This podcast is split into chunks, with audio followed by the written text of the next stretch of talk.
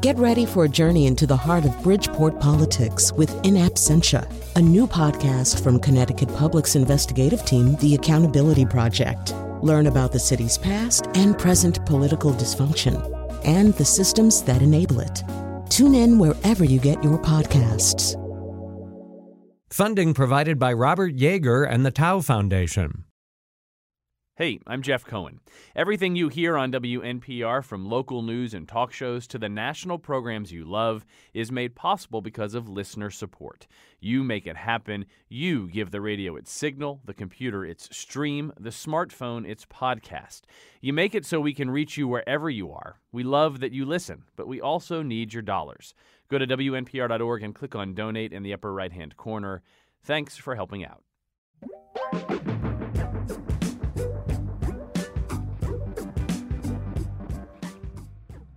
Hi, we're talking about animated cartoons today. You know, season two of the Netflix animated series Bojack Horseman opens with a flashback of lacerating sadness, a primal wound de- delivered to the title character as a boy. This cartoon, that's what it is really, was described by the Washington Post as an incredibly dark and surprisingly nuanced meditation on depression, fame, family, and friendship. It's also very funny which raises the question of whether it's mostly a cartoon or mostly a tragicomedy, in which most, but not all, of the players are clo- clothed bipeds with animal heads and certain animal habits. Today on the show, we're looking at the history of animation, the history of the animated cartoon, and the degree, to which something like Bojack Horseman, or, or pick your other one from the contemporary stable, you should pardon the pun, uh, of cartoons with very adult human sensibilities, um, that these aren't outliers anymore, and they're not even outliers historically. They're a natural expression of the transgressive, unsettling, and deeply challenging impulses that have coursed through animated cartoons since their invention. A little bit later on the show, uh, we're going to talk to Ralph Bakshi. Uh, uh, in many ways, uh, everything that strikes you as profoundly modern in cartoons has been around pretty much since the very beginnings of cartoons. But if anybody ever succeeded in getting uh, cartoons and animation to take a really sharp turn, it might be Ralph Bakshi. You also will talk to Lisa Hanaway uh, towards the end. Hanawalt, excuse me. She is the producer and production de- designer for BoJack Horseman. If you've watched that show, but we want to begin with kind of an overview. I mean, this is going to be a lot to cover in, in one show. This is like 10 shows we're doing right now. But we're going to do an over, overview of the genre with uh, Maureen Furniss, uh, Program Director of Experimental Animation at California Institute of the Arts and founding editor of Animation Journal. She's the author of A New History of Animation. Also with us, Paul Wells, Director of the Animation Academy at Loughborough University. I bet you I just said that wrong. Uh, Loughborough University in England, and the author of several books, including Animation, Sport, and Culture. Um, welcome to both of you. Thank Hello. you. Paul, how did I do the? How well did I do with the name of the university? Well, not bad. It's, it's Loughborough, actually. Loughborough, I but, see. but people have done Loughborough as well, so that, that wasn't so bad, I didn't think. So yeah, I'm about in the middle then. Um, All right, so um, Maureen, you know, in some ways, the, the, this myth is so stale that it shouldn't have to be exploded anymore. But uh, we know that cartoons are for children, but they're also profoundly not for children. And probably we all think we know when that started. I mean, I grew up watching Rocky and Bullwinkle cartoons with my father, you know, and Fractured Fairy Tales was another one of the Jay Ward products, in which little Jack Horner. Uh, b- pulled a plum out of a pie and said, What foods these morsels be? Well, that is certainly not a joke directed at a child. Um, and, and so we all think we know when that started. But I, I think, re- correct me if I'm wrong, the reality is it started when cartoons started. That's when cartoons started to be partly for adults. Well, um, the history of cinema in general, you know, is one that is made um, originally for adult audiences, and if kids were watching it, then so be it. But not necessarily aimed towards them. Um, from the very beginning, um, there were all kinds of uh, lewd jokes and you know uh, innuendos and references that uh, that kids might not get, but adults surely did. Um, and Paul, this also, um, this is skipping a little bit ahead in the story, but this also put the animators into conflict with censors, various kinds of censors, censors whether there was the Hays Code or something else around. And, and part of that is, I, uh, I think, because it's pretty easy to figure out what one, two, or three actual human beings are doing on film. But sometimes there's things going on in cartoons which require a little sort of visual and mental decoding. You, you could sneak something into a cartoon that would be hard to do with live action. So, how have things gone between animators and their censors?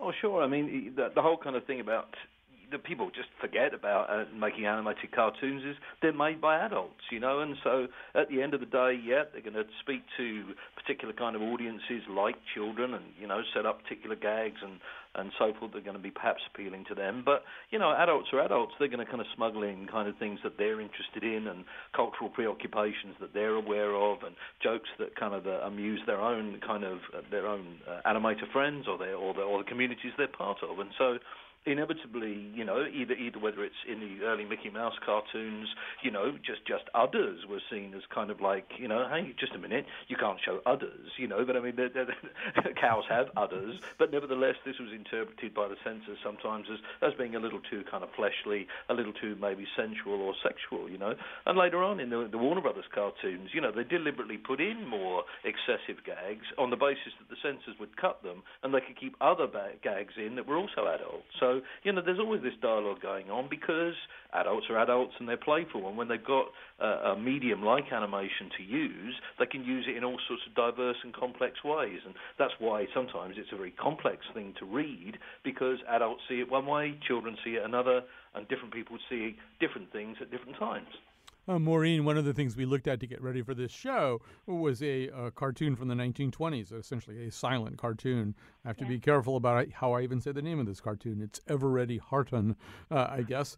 Um, you can maybe guess what uh, Eveready, that's a, the name of a character. You can perhaps guess how he happens to be uh, Eveready. But this is an unbelievably sexually explicit cartoon from the 1920s. But is that, I mean, I assume that every single time there's uh, a McLuhan esque shift in, in media, it's accompanied by one or two things. And, and porn is always one or two, two of these things, or at least sexual depictions. I'm sure after they made the Gutenberg Bible, you know, two or three iterations later, movable type was being used for some kind of sexually explicit thing. Is that just sort of wired into us, or are cartoons especially attractive in that way?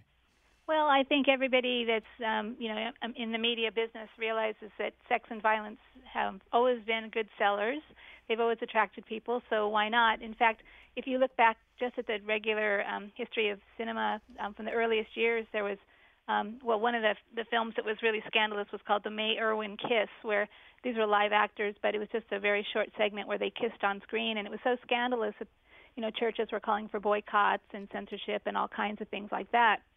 There were also uh, live filming of you know hoochie coochie dancers and and all those sorts of things. So it shouldn't be surprising that you know in the 1920s that a bunch of animators got together and they were making a film for one of their colleagues, um, Winsor McCay, and they used this character who was ever ready for a sexual liaison. Um, and he, you know, went through the wilderness looking at uh, not wilderness really, but uh, the local area, and he he saw animals and other uh, creatures, uh, you know, doing their thing, and he was very anxious to do his.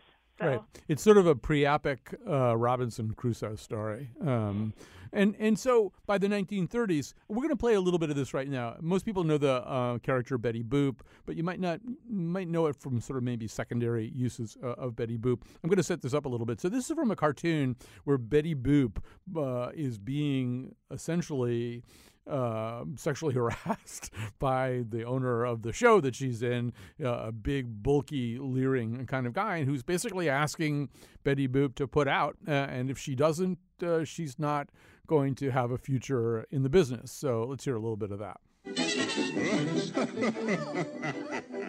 ah, me beauty at last. Stop! Do you like your job?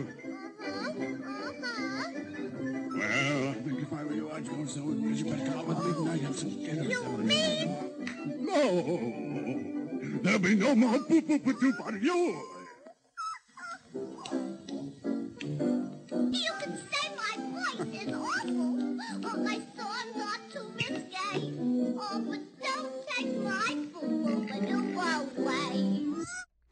All right, so Paul Wells, um, taking one's boop boop a doop away uh, could mean any number of things. I think it, here it refers at least to a, some kind of a deflowering and perhaps also the end of her, her voice in show business. But I mean, this can't be a cartoon that's intended for a child, right? This has to be uh, an expression of adult anxieties in, in kind of a comic way. Well, it, it, is and it isn't, you know, and I, think one of the kind of things to look look to is the kind of ambivalence of sort of Betty Boop herself. You know, there's this kind of sexual, you know, sort of figure, but kind of played out in a childlike sort of way. And so there's this always this kind of very ambivalent kind of crossover there that's sort of half appealing to a kind of innocence, but half appealing to the kind of uh, you know more subtextual things that, that people people get into. I don't think there's any doubt that you know that the Fleischers you know were were, were very kind of adult in the, in their outlook and you know very urbane and very urban in in the way in which they addressed you know race, sexuality, ethnicity, all sorts of things that were the preoccupations of American culture. And I, I just think that they their their films anyway um, were, were films that, that were were quite happy to address an adult audience. They were interested in science and technology. They'd done other films that had referred to the real world, to to, to science, to you know to space and so forth. And they, they had big eclectic uh, you know, uh, interests. And so the Betty Boop films really were, were, were bound to be uh, of a more adult nature, and there's no doubt they were inflected very deliberately with, with sexual imagery. But it was partly them, I think, playing with the medium, and partly them playing with the kind of mixed nature of the audience that they perceived. And in that, I think they were advanced. I think they saw that there were many kinds of audiences for a cartoon, and that they could play with, with those ideas. Um, in America, uh, Maureen, it, it ceased to be uh, a completely level playing field at a certain point with the institution of the Hays Code. The Hays Code was this unbelievably restrictive, and I would say also unconstitutional um, uh, uh, set of, of rules for not just for cartoons, but for live action movies as well. Howard Hawks had to live with the same set of rules essentially that the people who made Woody Woodpecker did. Um, and, and so these rules, you know, they not only forbade people enjoying, you know, amorous experiences, but uh, also uh, anybody kind of getting an upper hand on the police. Uh, I mean, there are all kinds of rules, and and I would imagine, I mean, the people who are attracted to animation in the first place tend to be kind of mischievous. Uh, slightly overgrown adolescents to begin with. I would imagine that that was just in a in a way an invitation to them to see what they could get away with. Well, yes. Um, the thing is that most people don't realize that film was not covered by freedom of speech until um, 1952, actually. And so um, during the time from the late teens onward, it was subject to censorship, just like um, I guess you know any other business. It was considered to be a, a business pure and simple, is what it was called. And um, after the um, after 1934, when the um, production code was more strongly enforced, most of the emphasis was still on feature films, live action feature films, and so animation did get censored, not as um, not as much as um, the live action uh, counterparts did. Uh, so you're you are right, but uh, the thing is, I think there was a lot of self censorship. You know, things that people just agreed to do, like Betty Boop's skirt got lowered so that her you know garter wouldn't be showing anymore. Cow's udders got removed, or they were wearing clothing. You know, as Paul was saying. Um, and so these kinds of things were largely coming from within the studio, but there were films like Snow White and the Seven Dwarfs when it came out was censored um, partly because of depictions of um, scary content that in England was was thought to be too much for children, and also other films like um, Dumbo, for example. You know, it had drinking, uh, and the little elephant gets kind of tipsy and everything, but yet it was allowed to um, go through because it wasn't seen as being, you know, as as uh, influential as it might be if it were, for example, a live action film where someone got drunk and was enjoying it. I would go so far to say that the pink elephants on the parade sequence in Dumbo is more than somebody getting a little tipsy. As a matter of fact, it's kind of hallucinogenic. There's it raises some questions about whether alcohol is the only culprit here. It's so incredibly uh, hallucinogenic. Well, that brings up another thing. As long as we're on Dumbo for a second, you know, um, one of the most problematic things in Dumbo from uh, a 2017 perspective are, are the crows. The crows are, from an animated point of view, and from a lot of other points of view, and from the point of view of the song that they sing, they're great great. They're just fabulous. But they're also kind of crypto racist, right? These are sort of black crows speaking in dialect. And this is one of the areas where, as we look back on animation, Maureen, we we get in a little bit of trouble, right? Uh, or, or or at least we have to struggle a little bit with sensibilities. Well, it's true, and and images that maybe played okay for many, I'm sure not all, but many audiences back then. Uh, today, people are much more sensitized to, so they don't always play um, in the same way uh, in, for a contemporary audience. Um, and so, Paul, the other thing that um, gets sort of um, uh, I guess, satirized or mocked or played around with these days is, you know, as, towards the end of the Hays Code and as we're moving into other periods of animation, you know, animation got pretty violent. And so these days, of course, Bart Simpson and Lisa Simpson watch the Itchy and Scratchy show, which is pretty clearly Tom and Jerry, which is about these two animals trying to kill each other. But in fact, I mean, there were, if you look at the Warner Brothers cartoons and Tom and Jerry and stuff like that, at a certain point, they really did get you know, in, in a cartoonish way, um, violent in a way that might not seem all that appropriate for children. Say a little bit about sort of violence in the golden age of those cartoons? Well, I mean, it, it's a very interesting one. I mean, so, sometimes, as Maureen was saying, I mean, kind of sometimes it was kind of an internal response to that. I mean, like Chuck Jones, for example, when he made the later Tom and Jerry cartoons, uh, you know, he, he kind of took out all the excessive violence because he thought that that was inappropriate, and he made Tom and Jerry thereafter, you know, a much more kind of sentimental and saccharine. And of course, they were really unpopular. People didn't really like the Chuck Jones Tom and Jerry cartoons because they weren't violent, and they weren't excessive. And I think one of the kind of key issues about the violence debate, which was particularly heightened in the kind of 50s as well, when the kind of all the anxiety around comics also emerged, that there was these great harmful things that were happening to children was that people started to look at it. They actually started to do sociological studies of, of responses to cartoon violence. And of course, you know, uh, most of the most of the kind of people who were investigating it then came up with the idea that that, that children actually, you know, uh, were, were not affected uh, either way by the idea of whether cartoons were violent or whether they were non-violent. What they what they found was that they could see the difference between live action violence and real violence, and and and that played out in cartoons. You know, children were acknowledged to be more sophisticated viewers than perhaps people gave them credit for, and so you know, that yes, they were excessive and they were at the, the extremes of, of, of, slapstick. But in a certain sense, probably everybody everybody knew that and embraced the humour in that rather than the kind of real world effects. Yeah, I mean, we could even make a sort of Bruno, Bruno Bettelheim argument that that violence exists in the world and children are going to process it somehow, uh, either through fairy tales or cartoons or, or, or, whatever. Well, you know, one way to um, outgrow your reputation, at least temporarily, as a subversive genre is to place yourself at the service of the state. Uh, let's hear a little bit uh, of Bugs Bunny uh, from World War II. I should say there's uh, some more of this kind of crypto racism uh, that you're going to hear in this clip. So here's Bugs Bunny. Hundreds of them.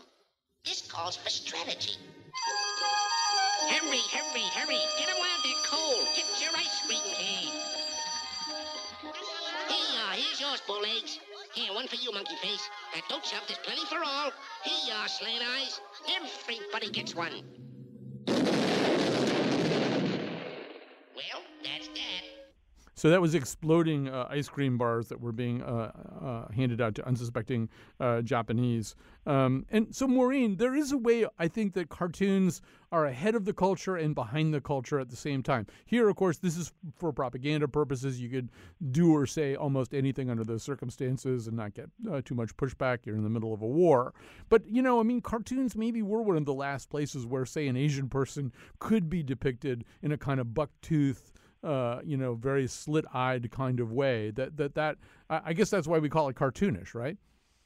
Well, yes, but also keep in mind that the Japanese were at the same time as they were our enemies. There was also many, many Japanese people living within America, and uh, with internment camps and the racism that was shown to them, it's a very um, difficult, you know, thing to discuss because, um, you know, whereas Germans and Italians were more integrated at least in a visual sense, into American culture. You know, it was harder to tell a German from somebody who was another kind of Western European uh, background. With the Asian uh, citizens, it was, you know, then they were largely lumped all together. Um, you know, they were automatically suspicious, and that was part of the reason for the actual internment camps. That you know, you couldn't trust people uh, that were of uh, Japanese descent. Um, one of the films um, from uh, there's a there's well there's a number of films. Tokio Jokio uh, is one example where they're um, taking um, a look at you know making fun of Japanese culture and and it's all done for humor supposedly. But a um, Fleischer film called Japoteurs depicts a Japanese man who is a regular American businessman and then all of a sudden converts over and uh, to uh, you know be an enemy of the of the government and steals big planes and wants to be a kamikaze and all kinds of crazy stuff like that. Um, we're going to take a break here. Uh, we thank uh, very much Paul Wells, director of the Animation Academy at Loughborough University in England and the author of several books, including Animation, Sport, and Culture. Um, on the other side of this break, you're going to meet somebody that you probably already know in a certain way. You're going to meet Ralph Bakshi.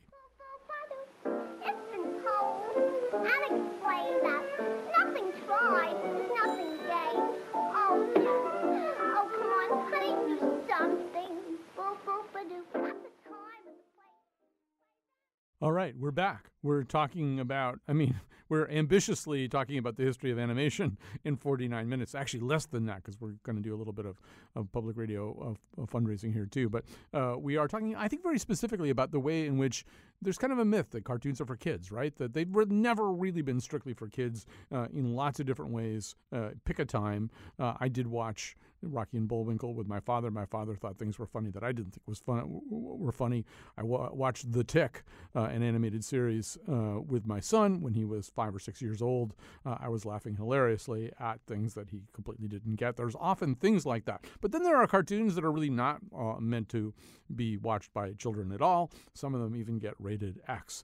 Uh, we're going to talk about that right now. Uh, staying with us is Maureen Furniss, program director of experimental animation at the California Institute of the Arts and founding editor of Animation Journal, author of A New History of Animation. And joining us is a legend, I think that's fair to say, Ralph Bakshi, animator, writer, and uh, director of animated and live action films and TV shows, uh, including Fritz the Cat, Coonskin, Heavy Traffic, and much more, including Mighty Mouse The Further Adventures. We have to talk about that. Um, but, um, well, Ralph Bakshi, first of all, welcome to this conversation. Hi. Hi um, your story doesn't begin with Fritz the cat, but let's begin it there anyway. When you made that uh, and using source material from from R. Crumb, were you consciously trying to take animation in a direction it hadn't been in before? Oh, absolutely.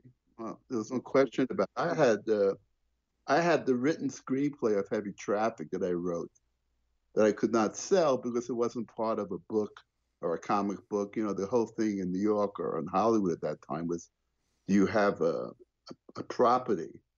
You know, so this comic book that sold 25,000 copies, Fritz the Cat, I bought that. I loved it. And that was enough for them to say it had a prior audience. And I made the film. Um, um, I was absolutely after adult animation. I, you know, the, I had grown up with Bob Dylan Mm-hmm. I had grown up in the 50s going to, you know, Birdland and jazz clubs. My whole life was anti, uh, anti, you know, as part of the culture of the times. Um, abstract expressionism, all this expressing oneself was very important to me, um, as opposed to just making money, which was what all the other animation studios were trying to do desperately, and why Disney never budged off of what he was doing, even though he did it very well.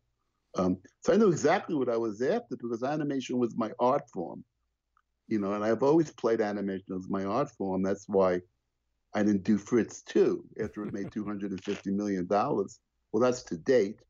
Uh, we made it for a million dollars. I was also trying to prove that animation doesn't have to be as slick and as beautiful as everyone in the industry said it had to be to become successful. I was more to me, it was more important that you get something down on paper and you express yourself. Much more important than the technique. Of course, I would love to have perfect, beautiful animation. What animator would not? But I wouldn't let that stand in my way of not making the film, which is why I accepted a million dollar budget. And with a million dollar budget on the film, which was no money at all, people left me alone, and I knew they would. The cheaper I made it, the more they thought I was an idiot. So I could do whatever I want. Um, so um, yeah, I knew exactly what I was after. There wasn't, uh, which was part of my time. I wasn't that big a deal to me.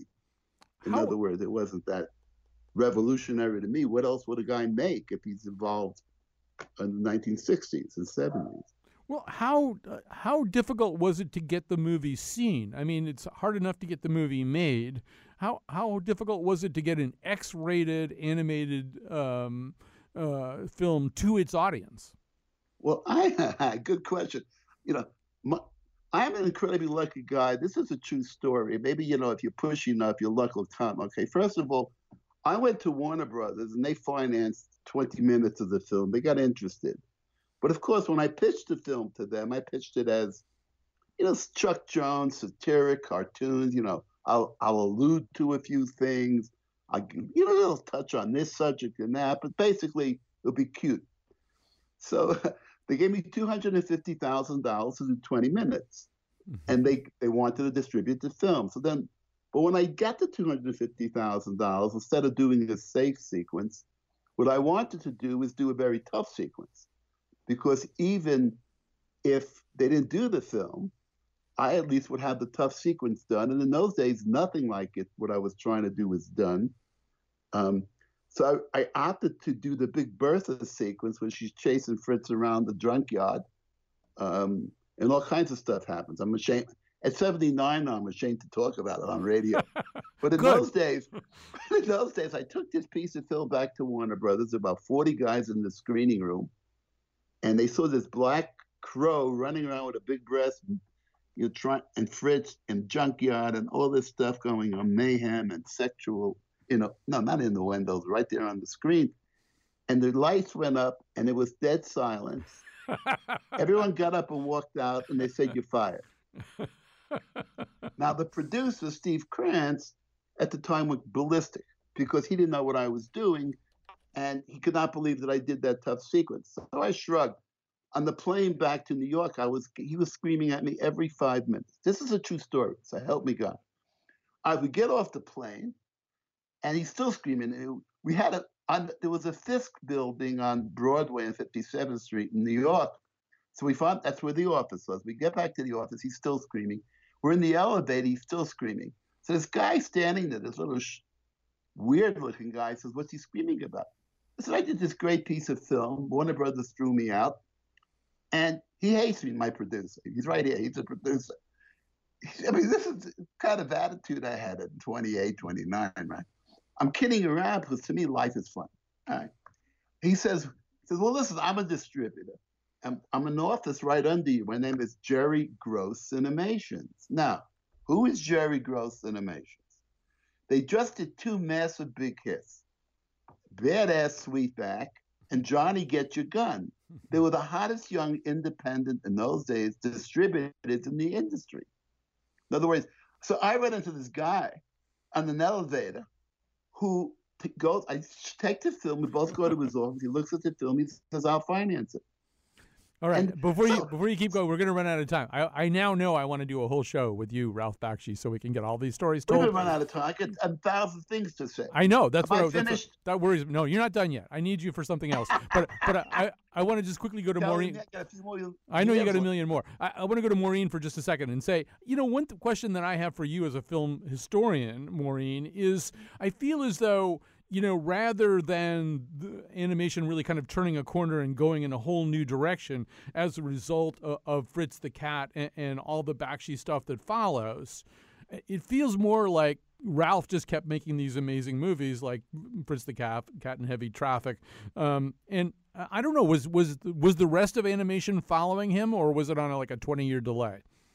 Well, there were uh, examples of films that were coming out that were much more geared towards uh, what they call like a youth market, which was uh, more of an emphasis after World War II in general. But by the 1960s and 70s, films like Yellow Submarine, um, The Point, um, certainly Fritz the Cat was in there, Fantastic Planet, a French film, mm-hmm. uh, Watership Down from the UK. These were all films that had themes and content that you know were uh, probably too challenging for the average really young viewer. So there were um, examples. It was often quite hard to find the right market for them and and distribute um, distribution and exhibition and so forth. Ralph, I do feel as though the thing that you did that caused a huge explosion in uh, in animation on television was the revival uh, of Mighty Mouse, and I know you've got stories about that that once again could constitute an entire show. But this was, you know, a thing where you were bringing in a lot of young, ambitious animators, the kind of people who would go on to create a lot of stuff for Adult Swim, and, and I think inspiring uh, a lot of people, maybe like Ben Edlund, to, to do the Tick later on. Maybe you could just say a little bit about w- what that project was. Mighty Mouse had been one thing. You'd worked on the original Mighty Mouse, but this was a very different thing. Well, let me go back a second. I'm sorry. I want to discuss what was very important to me. And I want to use this opportunity to clear up what is most important to me. So we can clear up all, all of this once and for all, all as right. far as my films and what the difference was. Look, the difference is I treat animation as an art form. I, I am really not interested in what the audience thinks of my films. I'm only interested in what I have to say and what I have to explore about myself in my films. And I hope they will come and see it and love it. But you know, today, if I was to make a film, I would do a film about black guys being shot in their cars for their taillights being busted, people being deported for being in this country for 20 years and the kids being citizens. I mean, I go right to the heart of what is wrong with what we do, and I try to make a movie about it. Wizards was a cute movie. Supposedly, it turned out to be about war and peace and destruction, heavy traffic. Coonskin was about black racism and how we treat black people. So my attitude was to go right over the top and not and try to get away from middle ground and innuendos and films that allude to what might be happening, and then they call those films adult. There are many adult films being called adult today that are adolescent. You know, sexual and bad behavior is not an adult film. I call that an adolescent film. Um, adult film, I got the moniker for adult because all there was was Disney. Um, so I'm saying that uh, animation was my art form. I didn't care too much about playing games. And I try to make films as long as I could that describe how I feel about what is going on in America. End of sentence. And when I got tired, I would do Lord of the Rings for a breather, and then I'd go to Mighty Mouse. Mighty Mouse was done because I was tired, burnt out, beat up. You know, it was very difficult making these movies with the way the companies treated me after they saw it. Uh, they didn't expect it and I guess I didn't expect it because I when I pitched in the movie, I made it sound much softer than it really would be. So I was able to get it done because I knew they wouldn't do it if I did it the other way. Um, Mighty Mouse was a bunch of young talent that I ran into, John Kricfalusi and all the guys now at Pixar and everything, just out of school and everything. And they were very, very great. They were all hanging around my studio begging me to do something. All so right. I decided to do Mighty Mouse because right, I loved it. We, we can't tell the whole Mighty Mouse story right at this second. Ralph Bakshi. We're going to have to do a whole show because you have too many stories Ooh. and they're all great. Uh, thanks so much for right now. We do have to take a break. We're going to end with a little bit of Fritz the Cat talking about uh, education. Uh, let's uh, also thank Maureen Furniss. Uh, she's the author of A New History of Animation. We'll take a break. You think learning is a really big thing and you become this big intellectual and sit around trying to out intellectual all the other big intellectuals. You spend years and years with your nose buried in these goddamn tomes while the world is passing you by. All the stuff to see and all the kicks and all the girls are out there. And me, a writer and a poet who should be having adventures and experience in all the diversities and paradoxes and ironies of life and passing over all the roads of the world and digging all the cities and towns and, and rivers and the oceans making all of them chicks. Oh, God.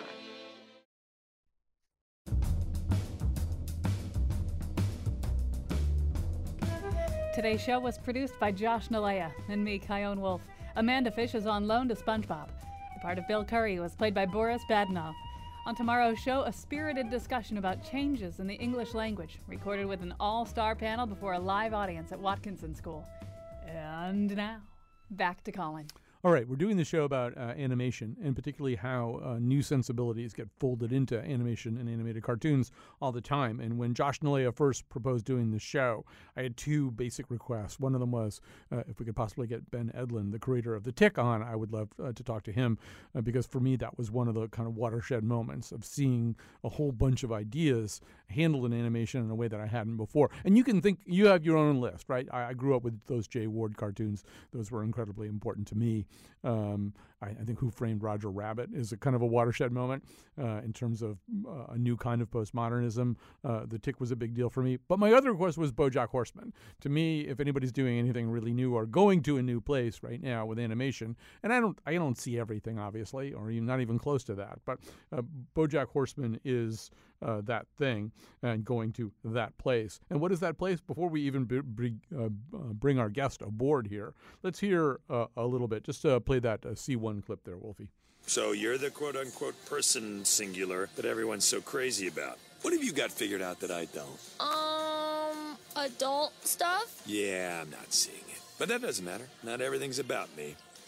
And maybe I am a little jealous. Not because I actually want to date Princess Carolyn anymore but just because I don't like the idea that I can't. I guess I just assumed I always could. But I made a lot of bad decisions. Not just with her, with, with everyone, really. You know, Princess Carolyn was right. You are a good listener. Thanks. You know, sometimes I feel like I was born with a leak. And any goodness I started with just slowly spilled out of me, and now it's all gone. Life is a series of closing doors, isn't it? Inspiring words. Uh, that's uh, Bojack Horseman himself talking. He is a, a horse, but like uh, all of the animals in this series, and the series includes both people and animals living and interacting side by side. The animals tend to be bipeds, though. They wear human clothes, they have animal heads, they often have uh, animal habits as well. Uh, joining us now is Lisa Hanawalt, pro- uh, producer and production designer of the Netflix animated series Bojack Horseman. Welcome to our conversation. Hello. Thanks so, for having me. So one thing that I, I do occasionally when I try to explain to people what this series is or why they should watch it is I, I guess, you know, when you're trying to get a friend to watch something, you do sort of an elevator pitch. Although my elevator pitches for Bojack Horseman aren't very good. Um, it's a hard thing to explain to people. You maybe you find the same thing. What do you tell people? Um, I tell them that it's a an absurd um, but also really dark uh, comedy um, with animal people and regular humans uh, intermingling. And I mean, it, it also is a series that is more comfortable than anything that I can think of in the world of animation with really lacerating personal pain. I mean, season two yeah. begins with a childhood flashback that's like Citizen Kane or something. I mean, the primal wound that you're seeing to Bojack Horseman as a little boy horse is, you know, I mean, it really is an agonizing thing to behold. And I, I guess, I mean, uh, is that some something that you guys talk about? Like, how far out on the thin ice uh, of emotional trauma can we go?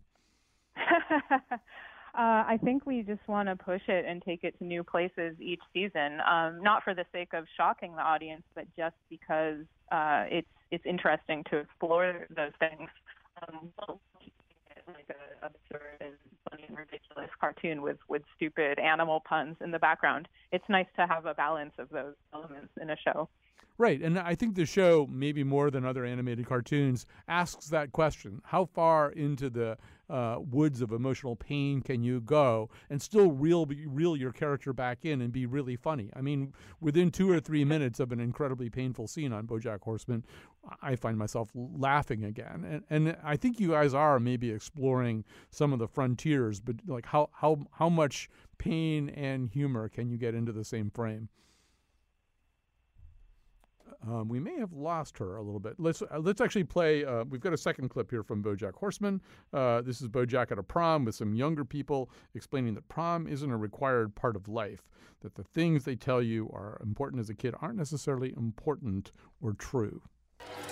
This prom sucks. You can say that again. I know. My flask got empty. Can we be back to the car so for more get for put in it? Or we could go back to the car and just leave. You can't just leave the prom. Of course you can. You're young. You can do whatever you want. That's what they never tell you until it's too late. You don't have to be here. Yeah, that's right. Society is everywhere. Society. Well, what else are we gonna do? I'd say it's time to get down. Time to hit the town. Is that a lyric from that Do the Bojack song? Just get in the car. So BoJack Horseman also, I mean, it explores some of the difficulties with fa- with fame. One of the premises of BoJack Horseman is the whole thing is set in Hollywood. The Hollywood sign is broken. The the D has fallen off uh, the Hollywood sign, and and a lot of this is about what's involved in being famous. Uh, what's involved in being famous, particularly if you haven't done any of the other work.